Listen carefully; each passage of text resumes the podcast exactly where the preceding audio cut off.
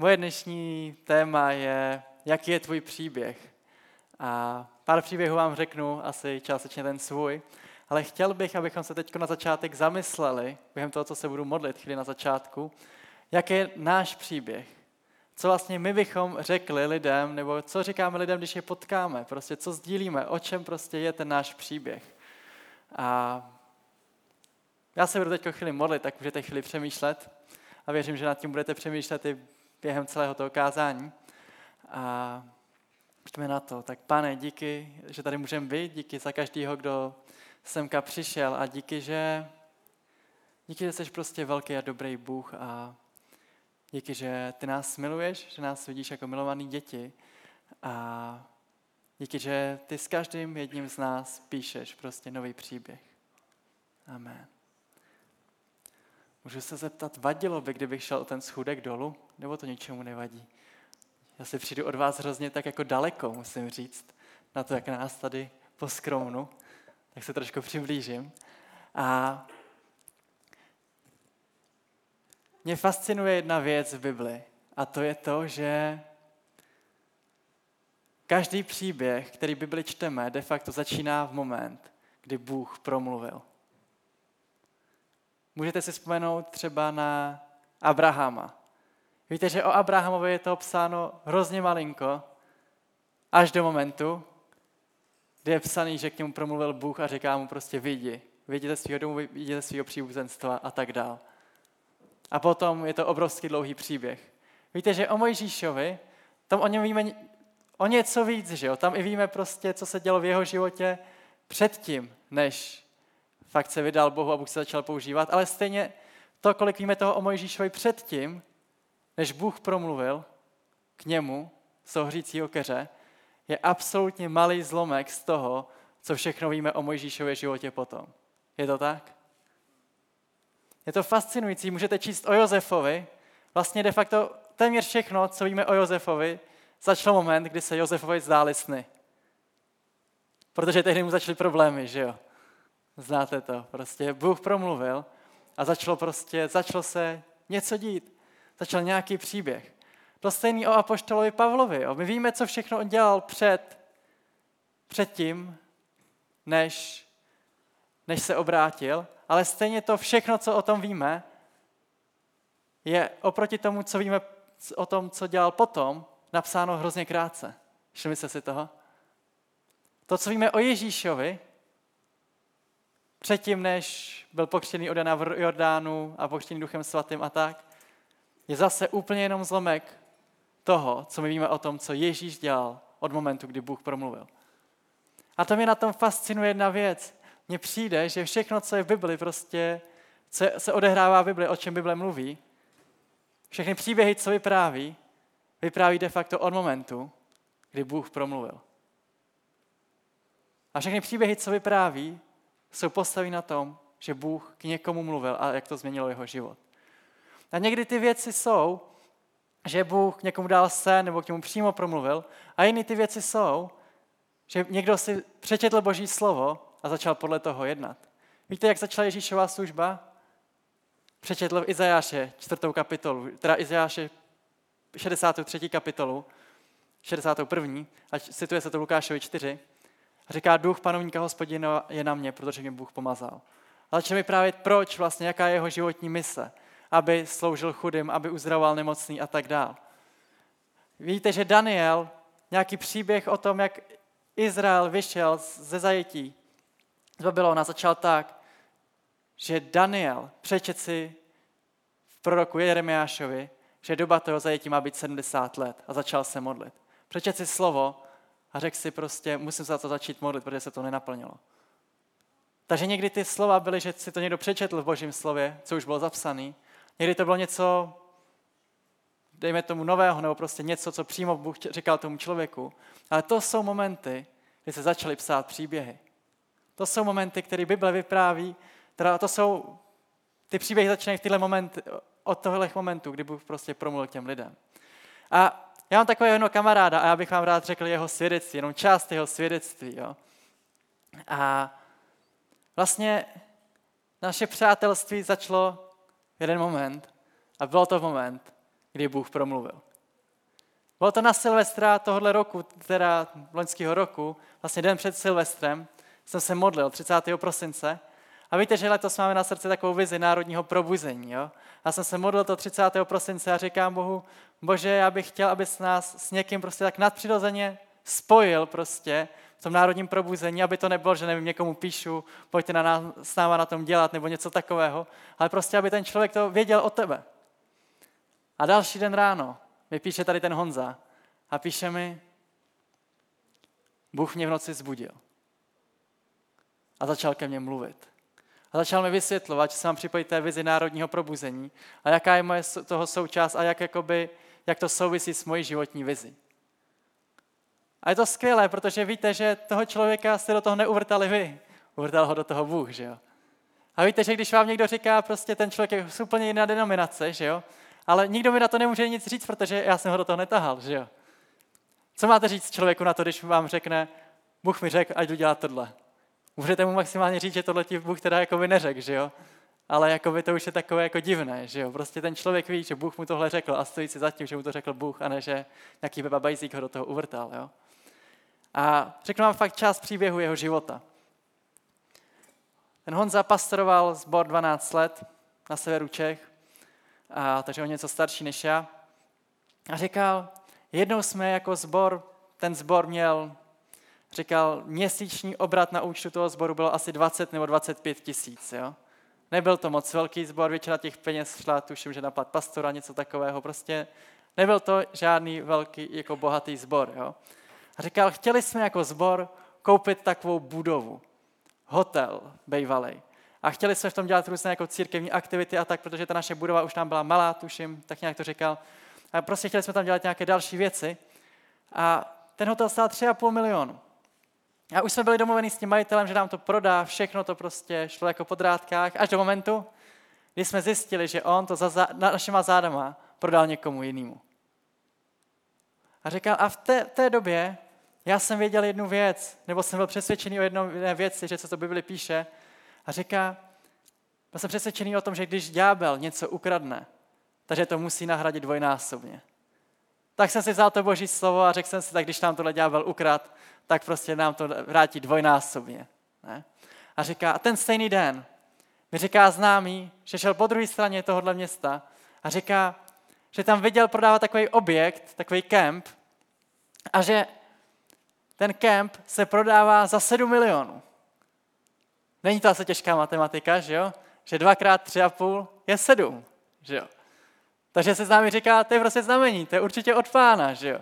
Tak se to začal modlit a tak a říkal, že Bůh k němu promluvil a dal mu prostě vidění a říká, on říkal, že tohle se mu v životě nikdy nestalo, ale že se mu reál, jako do, do té doby předtím i potom, ale že reálně zažíval prostě bolest nějakých lidí a prostě, že se úplně, že jako kdyby celé jeho tělo prostě brečelo a že prostě fakt prostě brečel a všechno. Říkal, jsem vnímal a Bůh mi říká, ten kemp, to byla továrna na smrt. A já tam plánuju udělat továrnu na život. A říkal potom zpětně, když to jako, on jako by nevěděl, co přesně to, ale říkal, dohledávali to. A říkal, je vysoce pravděpodobný, že dvakrát v historii ten kemp byl použitý jako koncentrační tábor. Přímo ten kemp. Říkal, poprvé to nemám potvrzené, ale jsou doklady, že v to, důkazy, že v našem městě se schromažďovali muži předtím, než je posílali do Osvětimi. A, pr- a není žádný jiný místo v našem městě, kde by se to mohlo dít, než v tom kempu. Ale nemáme úplně důkaz, že to bylo v tom kempu. Ale je to vysoce pravděpodobné, že tam dělo, bylo, to bylo. A říkal druhá věc, to máme potvrzenou, že na konci války, když byl, byly Benešovy dekrety a deportovali se Židi, teda Židi Němci, tak říkal, tak to už máme zdokumentovaný, že přímo v tom kempu se schromažďovali ty Němci předtím, než je deportovali do Německa. A říkal, já jsem věděl v tom, říkal, že zpětně mu to došlo, že to, co vnímal, bylo, že tam byli lidi, kteří se modlili k Bohu, že jo. Minimálně Židi se určitě modlili k Bohu, že jo. A že prostě ty modlitby jich nebyly prostě vyslyšeny tam. A že, a že prostě Bůh chce na tom místě, který se ďábel používal k tomu, aby vyhlazoval lidi, aby prostě dělal zlé věci. Že to stejné místo se chce prostě Bůh použít na boží slávu. A říkal, ten kemp stál 7 milionů. Já jsem věděl, že Bůh nám ho chce dát. Jdu za tou malitelkou, katolička, a říká mi, on věděl, že jak se jmenuje, já si to nepamatuju, říká mi, my koupíme ten kemp.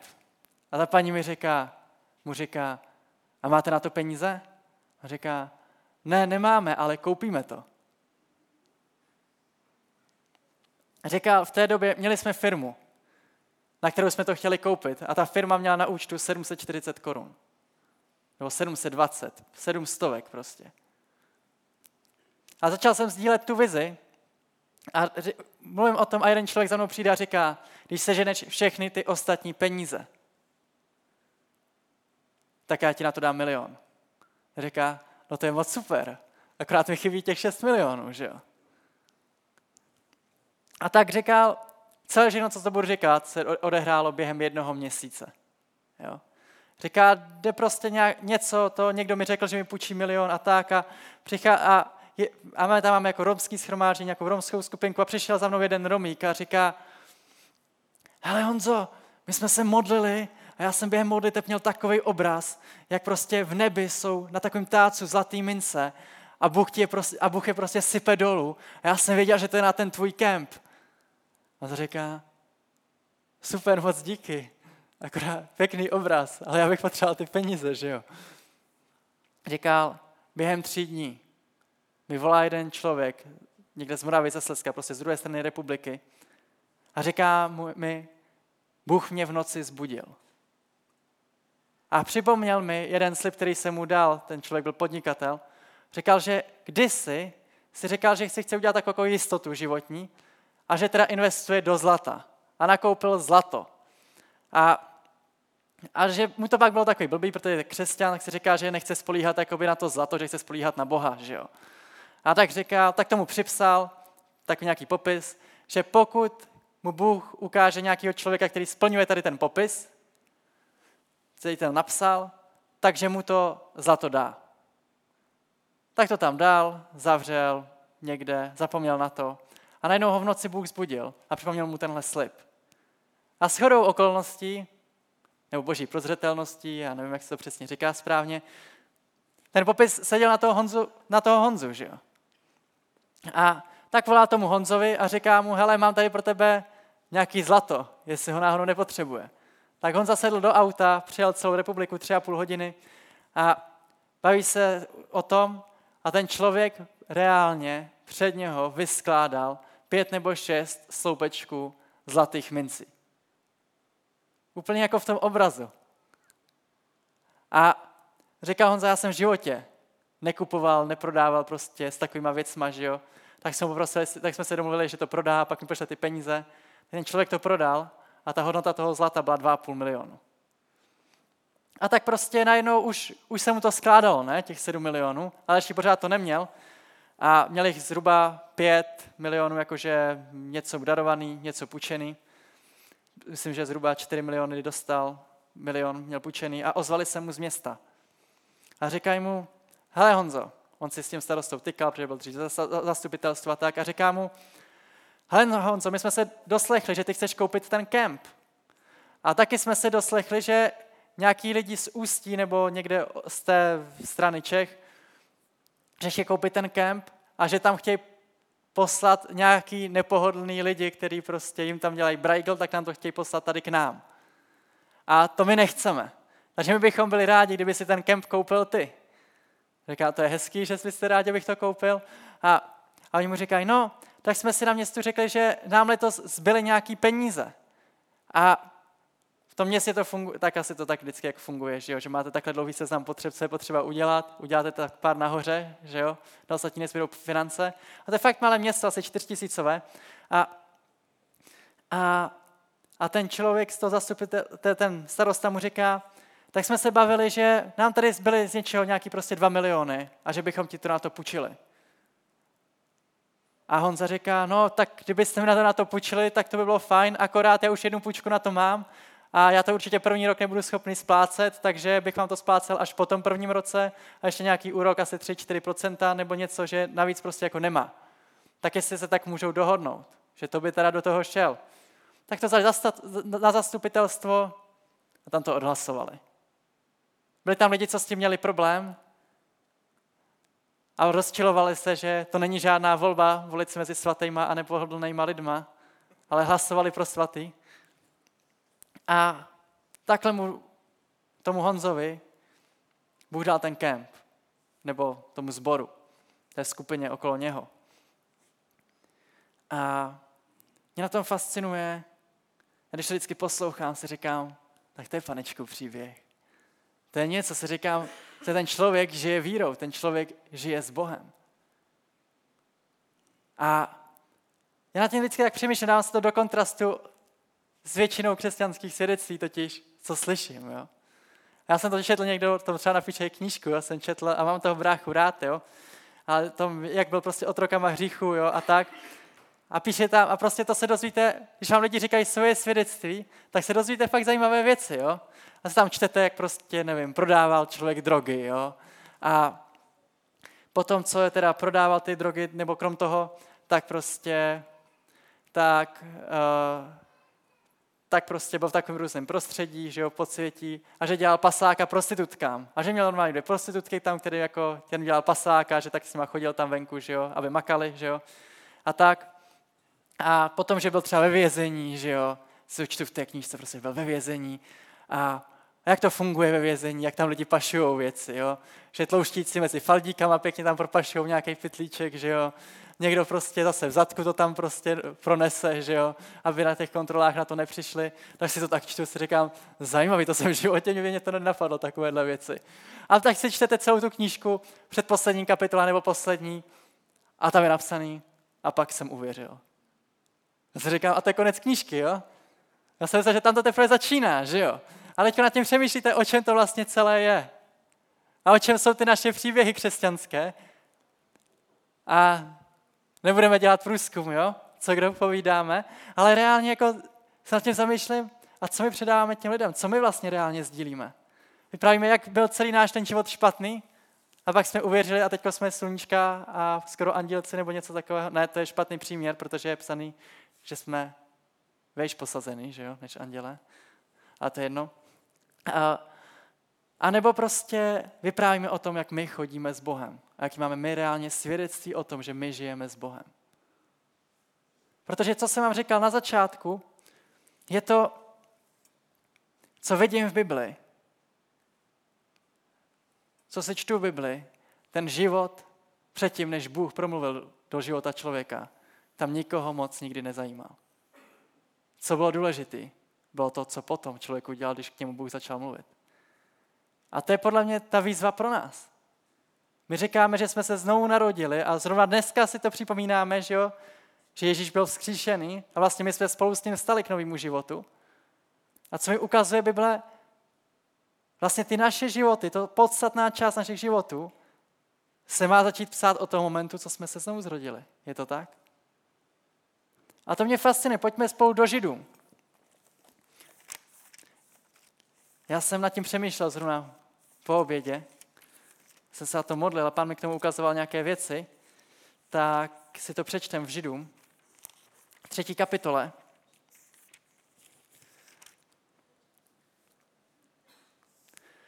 Sedmý verš.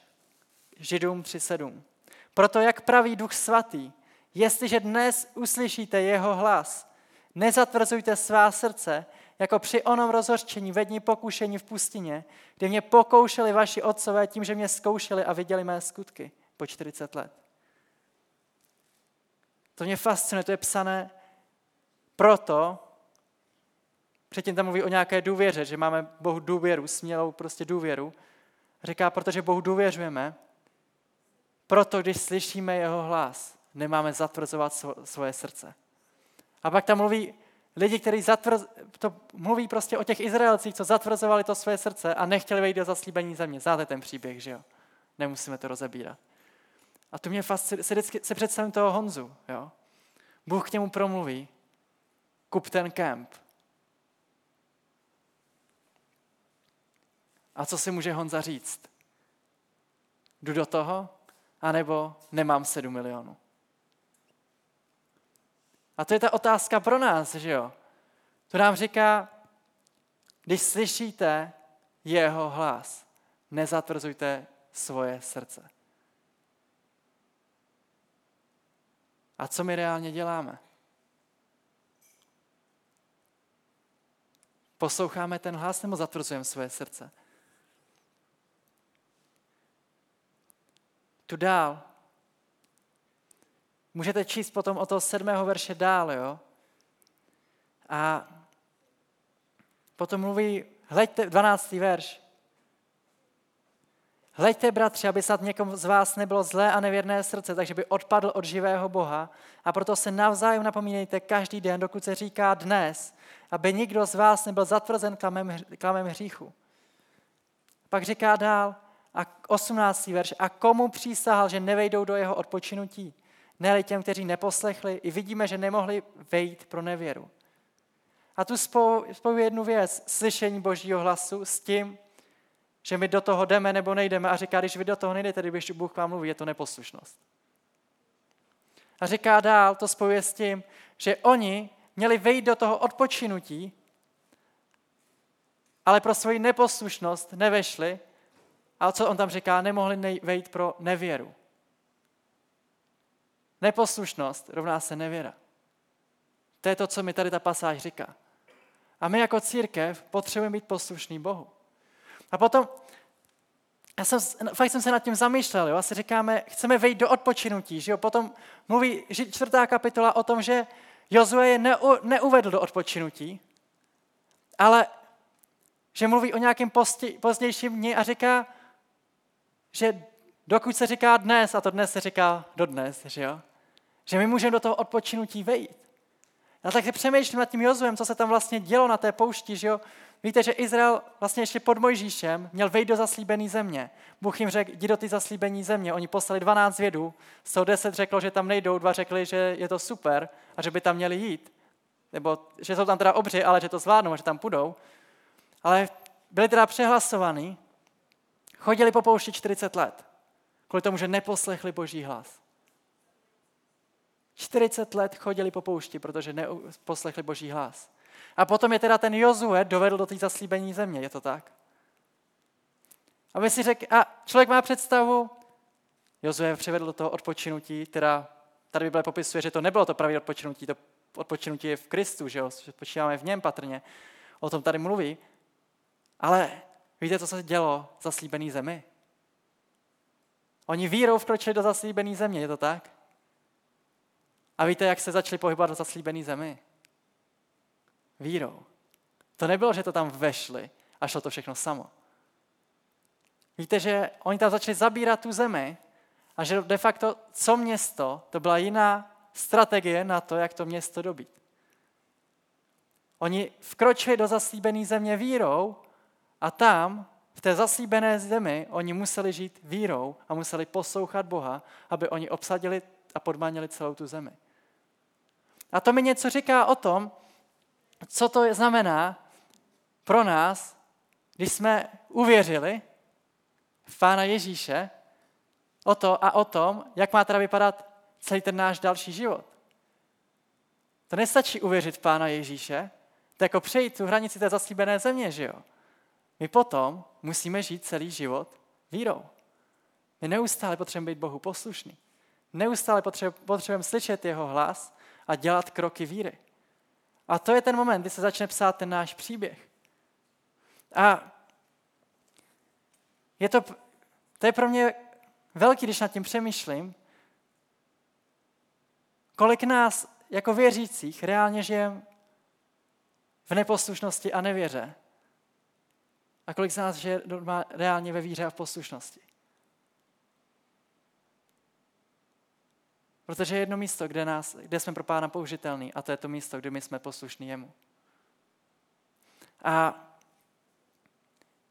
Teď řeknu pár svědectví ze svého života, protože to je něco, co se mě, hodně se mě to dotýká, hlavně když vidím následky toho, když jsme neposlušní.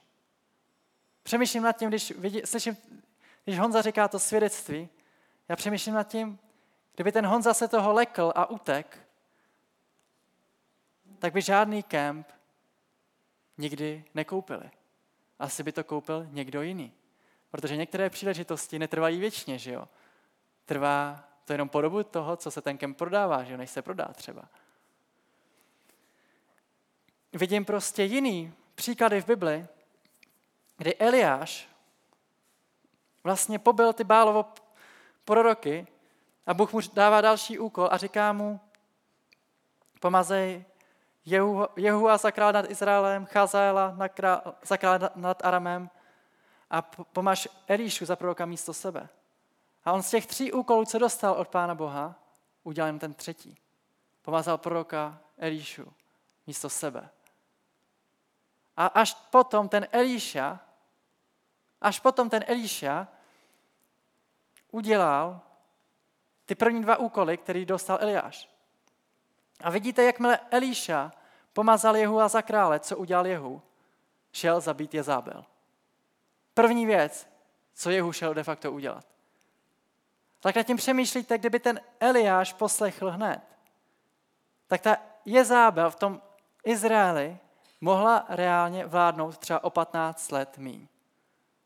A víte, že vláda Achaba a Jezábel přinášela Izraeli velký utrpení. A si říkám, my jako boží lidi máme obrovskou zodpovědnost. Protože my, když jsme neposlušní, tak kvůli tomu třeba některý lidi budou trpět. Co ti myslím? Znám křesťany, kteří mi říkají třeba, vím, že mě Bůh povolal, abych sloužil mladým mužům. A říkají mi to několik let, aniž by reálně začali. Si říkáte, víte, kolika mladým mužům už mohlo být pomoženo? Než my se rozhýbeme.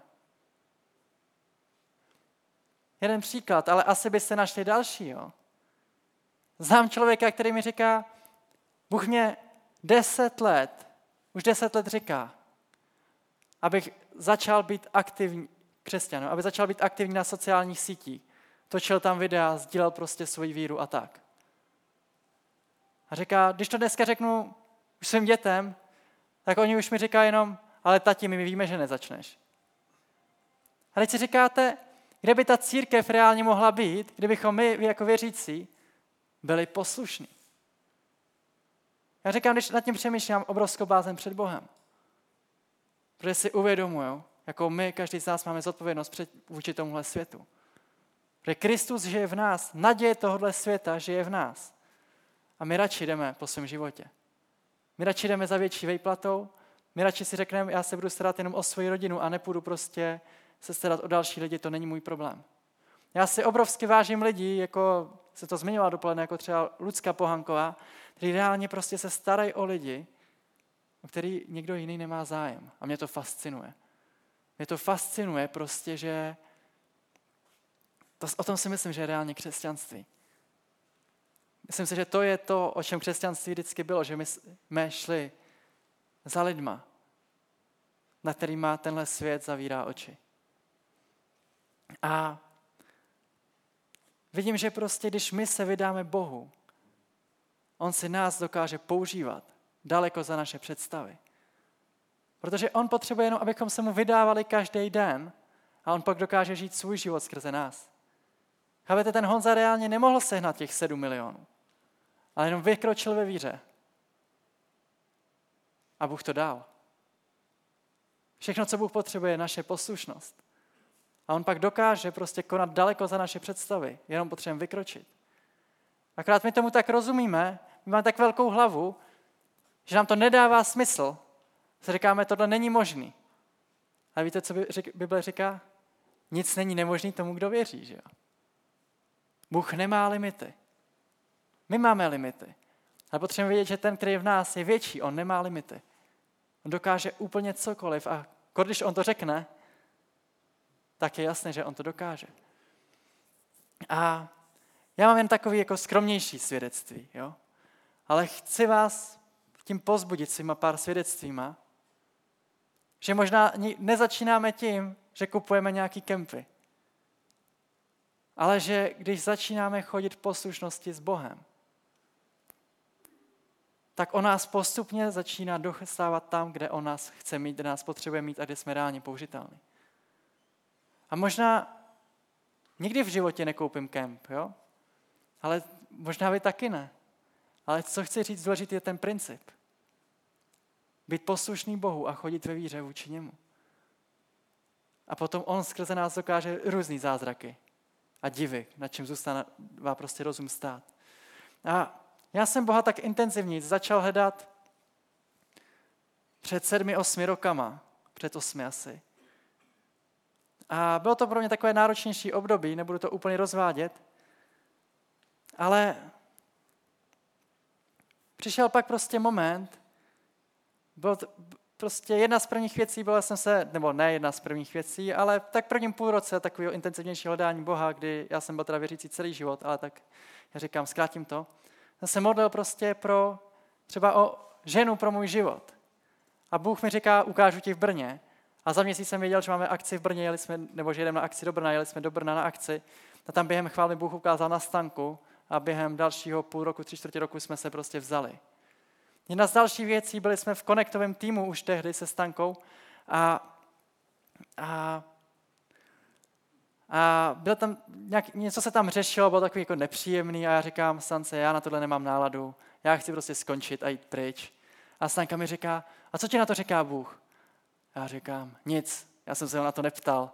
A říká, tak počkáme, co nám řekne.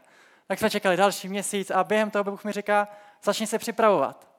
A, a já si říkám, tak začnu se připravovat, tak asi konečně budu moct odejít z toho konektu a, a budu mít pokoj. Tak jsem začal připravovat, dával jsem si dohromady nějaký jakoby, materiály, jsem procházel křesťanský poznámky, jsem si dělal a tak. A za další dva týdny jsme teda z toho konektu odešli a ten večer, co jsme odešli nebo byli odejiti, tak, tak ten stejný večer jsem šel po městě, jsme šli po městě v Praze, v centru a najednou mi Bůh začal dávat na srdce vizi. Já jsem věděl, že to je vize pro Connect. Jsem si říkal, zrovna jsem z Connectu odešel. Jak to může být vize pro Connect? Já začal jsem nad tím hrozně přemýšlet. Jsem si říkal, jakoby, takže jsem si říkal, tak to bude něco jiného, jako pro nějakou jinou službu, asi co pro mě pán má. A jsem věděl, to je pro Connect prostě. A za další dva týdny, nebo za dalších deset dní, volá ten hlavní vedoucí Connectu. A říkáme, já jsem se modlil s manželkou celou noc. A Bůh mi řekl, ať předáme Connect tobě se Stankou. A já mu říkám, tak jo, tak za jak dlouho chce, jsem to představoval v řádu měsíců. A on říká, co nejdřív, třeba do dvou týdnů. A mi to začalo spínat, já jsem věděl, že kdybych ten měsíc předtím už se nezačal připravovat, aniž jsem věděl na co, tak já bych prostě nebyl připravený. Chápete, proč je důležitý poslouchat Boha? Protože prostě jinak my jsme schopni minout věci, které On pro nás má. Protože On potřebuje, abychom byli připraveni, že jo? a nemusí nám nutně říkat ten závěr, protože kdyby mi to na začátku řekl, za měsíc povedeš Connect, tak bych tomu asi ani nevěřil.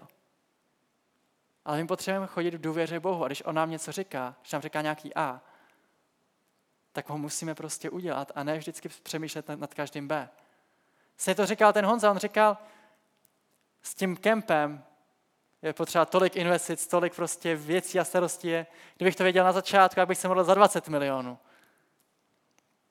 Ale možná potom mu to Bůh neukázal, že jo, protože by se toho lekl, že jo. Protože sehnat 20 milionů takhle je docela náročný, nebo asi stejně těžký jako těch sedm, nevím.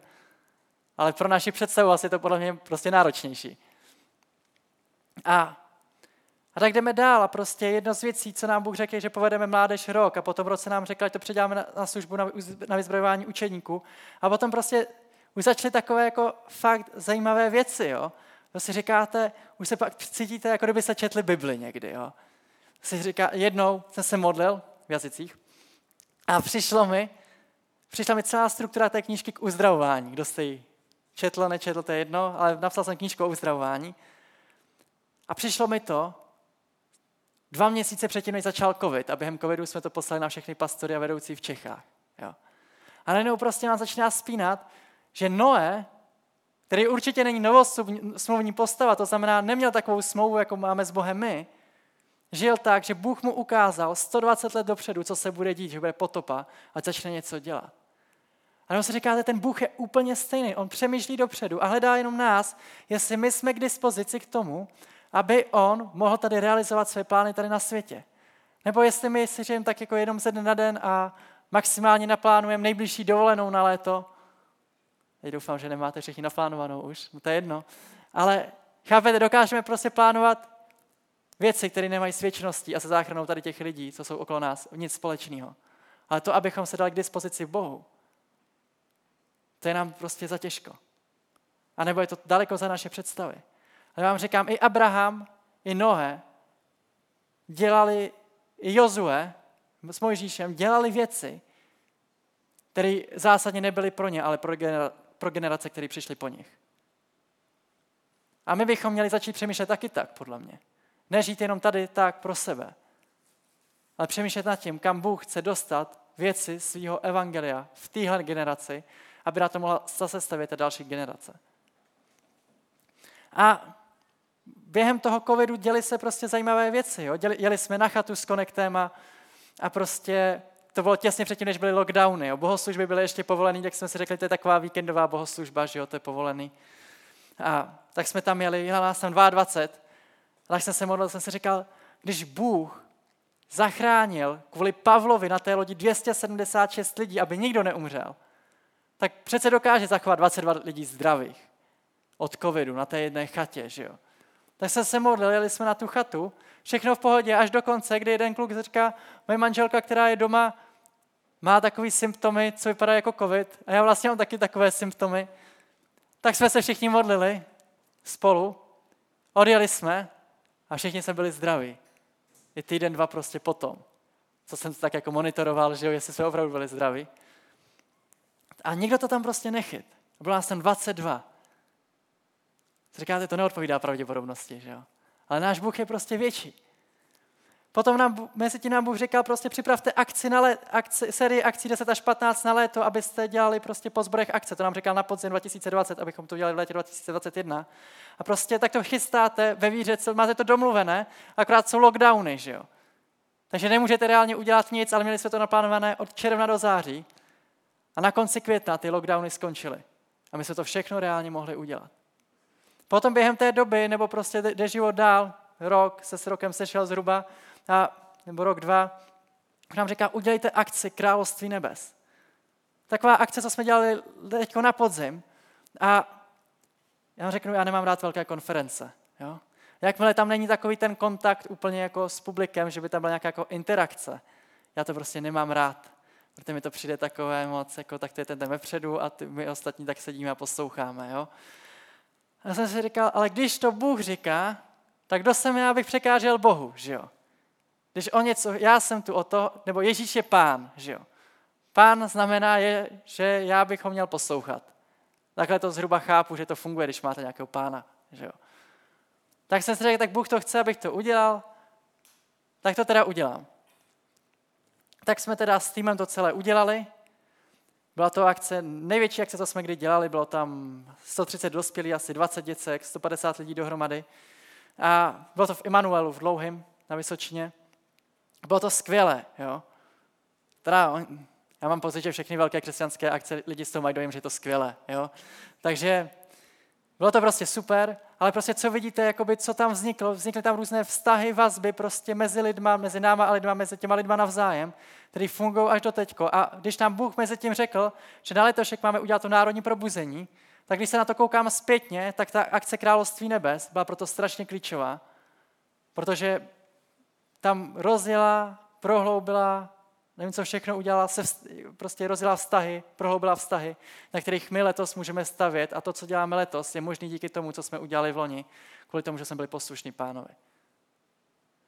A seznámili jsme se tam prostě s lidma, kteří nám pomáhají teď s médiama. Jo? Udělali jakoby s lidma, kterými teď jako spolupracujeme a pomáhají nám ty kampaně, budou dělat ty kampaně prostě po různých městech. A najednou si říkáte, fakt je důležitý důvěřovat Bohu. A když On nám něco říká, tak to prostě udělat, protože často vy to uděláte ve víře, že prostě vy víte, že Bůh vám to říká, ale měřitelný nebo smysl toho nám dojde až zpětně, jestli chápete. A my bychom to rádi všechno věděli dopředu a pak si to vyhodnotili a řekli si, Bůh má pravdu. Ale myslím si, že to je na tomto krásné, ne? Prostě důvěřujete Bohu a takhle se prohlubuje váš vztah s ním.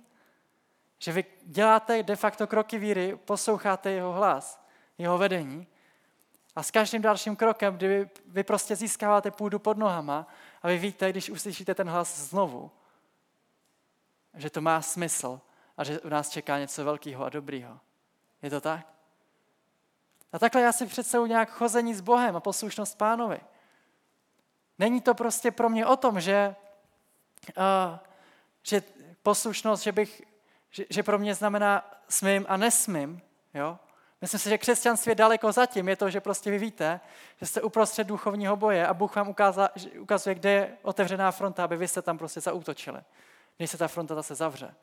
A vy tam už nebudete moc prostě projít. A co se, chápete, jsou další věci. Jo? Obepsali jsme všechny pastory, že děláme tady tu iniciativu, věřím, že každý, že prostě Bůh chce, aby všichni se účastnili probuzení. A neodpověděli všichni, odpovědělo jich pár, ale byl to člověk, který prostě, jeden člověk nám odpověděl, husita, ne? Husický farář, že má pořád v rádiu a že chce, abychom o tom šli povídat do rádia. Tak jsme se dostali do světského rádia. Radio Hergot, jo? Je to odnož ne, pořád Hergot, Radio Wave, pořád Hergot. Je to odnož českého rozhlasu a mohli jsme tam prostě sdílet tu vizi a je to podle mě skvělé. Normálně sledujete někdo pořád Krok víry? Je to na regionální televizi TV Brno a TV Praha. Normálně pozvali mě do pořadu Krok víry. Do televize, jo? sleduje to 350 tisíc lidí. Tu jenom tu pražskou, nevím kolik tu brněnskou. Má to jeden háček. Víte, kdo provozuje pořád krok víry? Taková církev, my tomu říkáme sekta. Je to Shinchonji, že jo? A vy to tak zíráte, si říkáte, vlastně sedíte na tom kafi, tak to zjistíte vždycky až na konci, že, jo, že jsou Shinchonji. A na ně tak koukáte a si říkáte, tyhle lidi jsou úplně fascinovaný, prostě, nebo prostě jsou tak zapálení pro Boha, když to tak řeknu. Jsou schopní dostat to, co oni dělají do televize my jim říkáme sekta, protože my tomu rozumíme líp a oni mají špatnou věrouku. Ale my jsme se do té televize nikdo nedostal, že jo? Ani jsme se nepokoušel. Tak se prostě fascinovaný, najednou začínáte, že se dostat mezi další lidi, nebo prostě mezi lidi, co něco dělají. Začínáte si říkat, my potřebujeme asi víc lidí v církvi, jako ten Honza. My potřebujeme víc lidí, jako byli ve staré smlouvě Gedeon, a král David a všichni tyhle. Potřebujeme víc lidí víry, kteří si řeknou, já něco udělám pro Boha. Já se nebudu koukat na to, jak mi nějaká sekta tady válcuje českou církev, ale já prostě pro toho Boha taky něco udělám. A to je něco, co začíná se prostě rozšiřovat trochu obzory, to, jak to funguje. Říkám vám, věřím v jedné věci, že kdybychom my byli o půlku aktivnější, než jsme teď, tak Shinchonji má asi tak o půlku menší vliv, než má teď. Protože co oni vidí je, že oni věří tomu, co dělají. Oni věří tomu, co čtou, nebo co oni si tam vykládají. Oni tomu věří. Ale věříme tomu my? Co my si čteme? Věříme my tomu, čemu my říkáme Boží slovo, čemu vy věříme? A dokud svět neuvidí to, že my jsme fakt přesvědčeni a že my vytváříme ty příběhy, které žijeme s Bohem, tak my podle mě reálně to probuzení neuvidíme. Protože svět válcují ty lidi, kteří věří tomu, nějak něčemu. Může to být LGBT, může to být nějaký učení, nějaký sekty. Ale ty lidi, co jsou proaktivní a progresivní, jsou lidi, kteří fakt věří tomu, tomu svýmu. Já věřím, že je fakt na čase, abychom my jako církev povstali. Možná můžeme i povstat teď už na závěr. Abychom fakt začali Boha intenzivně hledat. Protože Bůh tady něco dělá v české zemi a myslím si, že to, čemu říkáme probuzení, že to začíná tady a teď a že to nebude o nějaké banerové kampani nebo nějaké prostě kampani v listopadu, že to je o tom, že my jako církev začneme poslouchat Boha, začneme mít fakt naplno do božích věcí. Přestaneme koukat na naše limity a začneme prostě vyhodnocovat věci, řekl to Bůh nebo neřekl. A to bude všechno. A v ten moment se začnou věci hýbat dopředu. V ten moment my půjdeme dopředu. v ten moment prostě se rozhýbe celá česká církev, na ten moment ten listopad, nějaká kampaň, co bude, do toho všeho prostě zapadne jako další puclík. Ale chci vám říct, že každý z nás jsme v tom, co Bůh dělá, důležitý. Každý jeden z nás. Vy došáhnete na ty lidi ve vašem okolí. Já ne. Já je ani neznám. Vy se můžete modlit za své okolí. Vy reálně můžete se modlit, ať vám prostě pán ukáže nějakou strategii, můžete se modlit, ať vám dá nějaké slovo pro ně. Můžete ty lidi získat tam, kde jste. A říkám prostě, na každém z nás záleží a nikdo jiný to za nás neudělá. Tak vás si fakt pozbudit. Přemýšlejte prostě nad svým příběhem. Přemýšlejte nad tím, jaký příběh vy chcete psát, jaký příběh vy chcete vyprávět. Chcete vyprávět příběh, jako jsem četl v té knižce, co se nám všechno dělo předtím, než jsme uvěřili a pak jsme vlastně, od té doby jsme dobrý lidi, ale vlastně jsme přestali žít. A nebo chcete psát příběh takový, jako si čtete v Bibli, že Bůh promluvil. A nebo si ty lidi přečetli něco v Božím slově a začali jednat. A to je podle mě otázka na každého z nás. A je to něco, s čím můžete začít jednat hned, můžete s tím začít jednat za měsíc, můžete s tím začít jednat za 30 let. Ale myslím, že ta otázka bude vždycky stejná. A to, jak jí příběh vy budete vyprávět, se bude reálně odvět od toho, jak vy zareagujete na tohle dřív nebo později. Tak se pojďme postavit já se na závěr pomodlím a to už bude všechno z mé strany. Pane, tak já ti díky za tenhle čas, díky ti za tyhle vzácný lidi a já se fakt modlím a uvolním tak oheň Ducha Svatého v jejich životech. Aby prostě oni viděli, aby vnímali, aby prostě nebyli mlhostejný v tvoje věci a aby prostě oni šli do tvých věcí víc. Aby prostě možná tam, kde nevidějí prů, průnik, nevidějí průlom, nevidějí prostě cestu, tak aby dnešek byl dnem, kdy oni začnou vidět. A se modlím za každého jednoho z nich. Přecházím ještě na pasáž a chci ji přečíst. Klidně můžete prostě zůstat zaměřit na Pána modlit se, protože je to pasáž k modlitbě. A myslím si, že je důležitá. Protože jsem často zmínil to, že Bůh ke mně, mi něco řekl. A přečtu vám tu pasáž. 1. Korinským 14.18.